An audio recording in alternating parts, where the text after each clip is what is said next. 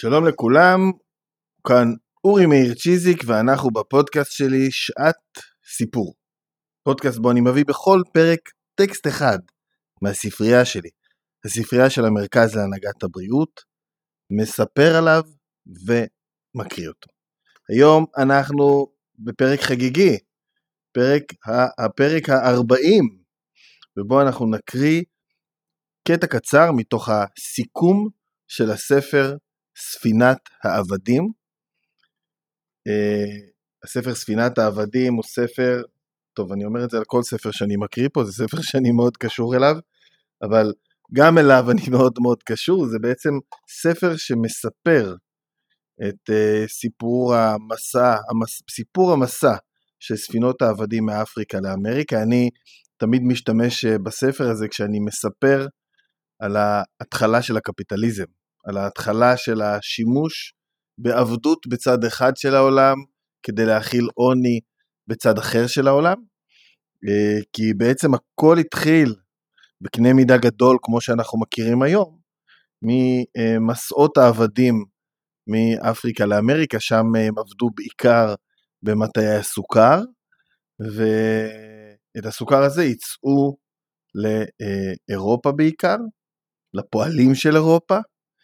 אה, אז כשאני מספר על התהליך שבו הסוכר הפך מהמוצר הכי יקר שאפשר להשיג לאחד הזולים שאפשר להשיג, כשאני מלמד את זה, וכשאני אה, מלמד איך התזונה שלנו הפכה במאה ה-17, 18 ו-19 מתזונה שמבוססת על זרעים יבשים לתזונה שמבוססת על סוכר מעובד, אני מספר את סיפורם של העבדים.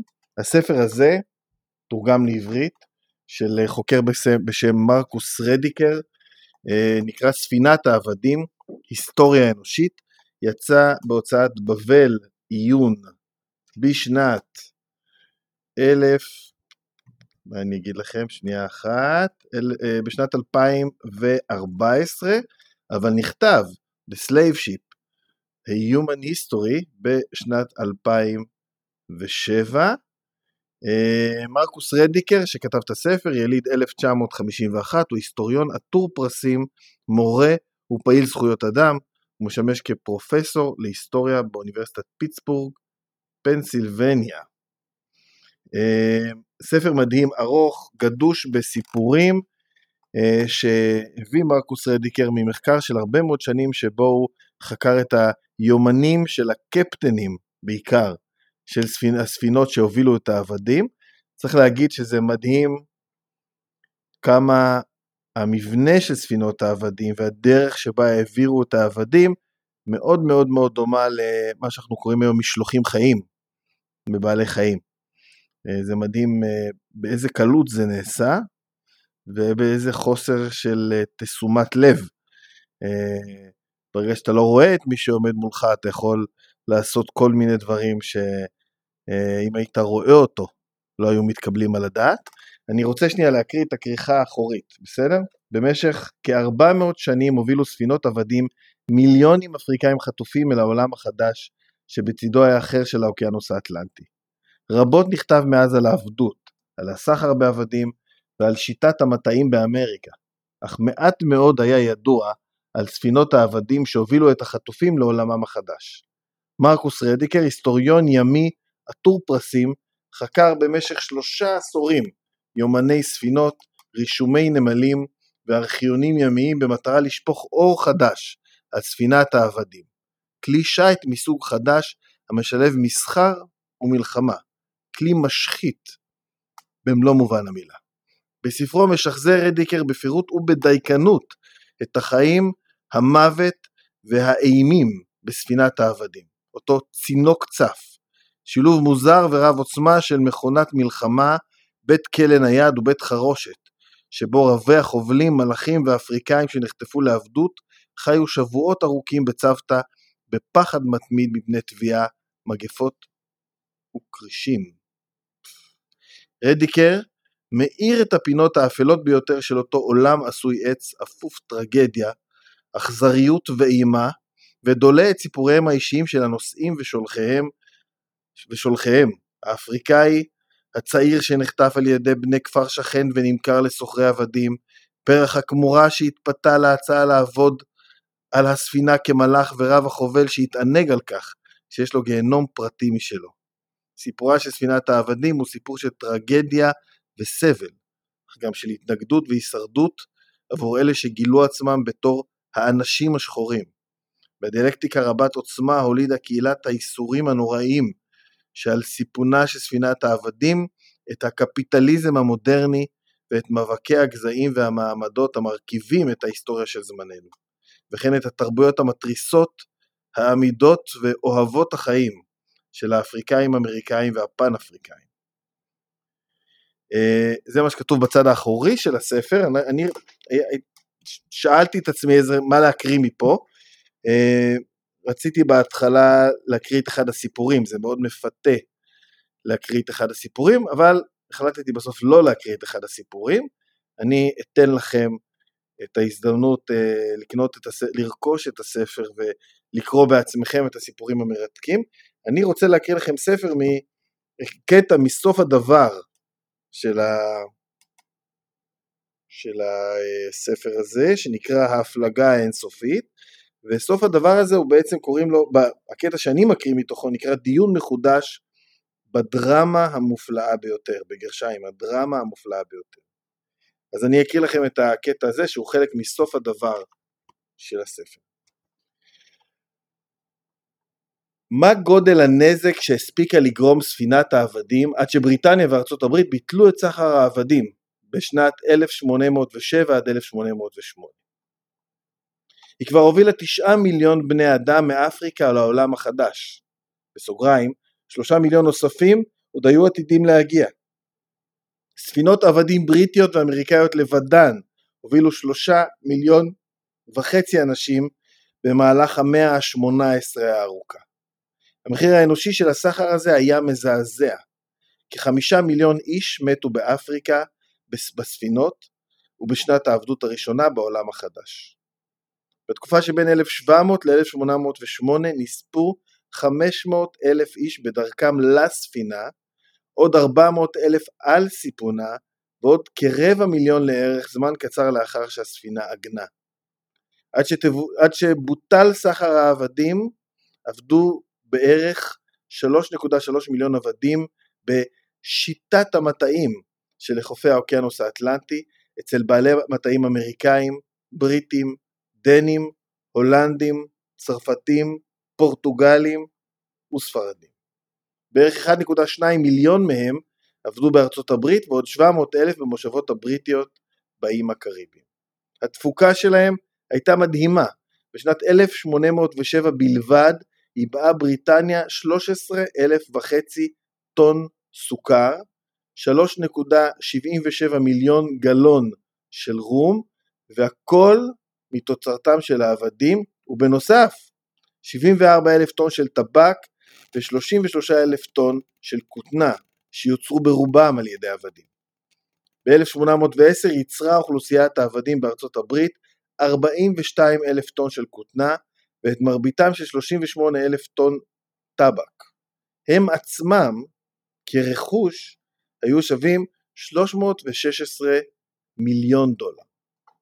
רובין בלקברן העריך שעד 1800 התוצרת המבוססת על עבדים בעולם החדש עלתה לעבדים בשני מיליון, לא, סליחה, עלתה לעבדים בשני מיליארד וחצי שעות עבודה ונמכרה בסכום כולל של 35 מיליון לירות סטרלינג, שערכו ב-2007 מגיע ל-3.3 מיליארד דולר.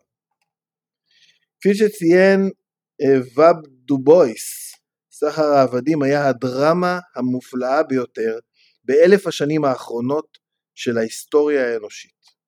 הובלת עשרה מיליון בני אדם מיופייה האפל של אדמת האם שלהם אל האלדורדו אשר במערב שזה עתה התגלה, הם ירדו לגיהנום. סוף ציטוט. מקום שכולו עינויים ואיסורים. כך זה בהחלט היה עבור האישה שנרצחה עם מסכה על פניה ועבור חבריה לספינה בני הקורומנטי שיחד עם עוד מיליונים נקראו ממולדתם והובלו על פני אוקיינוס האוקיינוס האטלנטי ואולצו לעבוד ב... בגרשיים אלדורדו כדי להפיק עושר למען אחרים. דובויס התייחס כמובן לחוויה הכוללת של העבדות, אבל הוא ידע שספינת העבדים הייתה מדור מיוחד בתופת. זאת ידעו גם קברניטים כמו ג'יימס דה וולף וריצ'רד ג'קסון, שהפכו את ספינותיהם לגיהנום צף והשתמשו באלימות כדי לשלוט בכל מי שהיה בספינה, ספנים ונלקחים לעבדות או עבדים לבנים ועבדים שחורים בגרשיים, כפי שכינה אותם אחד הקברניטים. לדעתו לא היה שום הבדל ביניהם למעט צבע עורם. המכשירים המבצעים היו מסכות, כיסאות וגלגלת. בגרשיים החתול בעל תשע, תשע, תשעת הזנבות. מועכי הבעונות, הספקולום אוריס, הפגיונות, אקדחים, תותחים ומת... תותחים מתכווננים וכרישים. במובנים רבים הספינה עצמה הייתה מכונה שטנית, מכשיר עינויים אחד גדול. ואולם הדרמה הייתה גדולה יותר ממה שהתחוללה בספינות, שהתחולל בספינות כפי שידעו היטב דובויס ודה וולף. ספינת העבדים הייתה בורג מרכזי במערכת אטלנטית של הון וכוח הון וכוח עבודה שהלכה וגדלה במהירות. היא קישרה בין עובדים חופשיים, נלקחים לעבדות וכל מה שבתווך, לבין חברות קפיטליסטיות ולא קפיטליסטיות בכמה יבשות.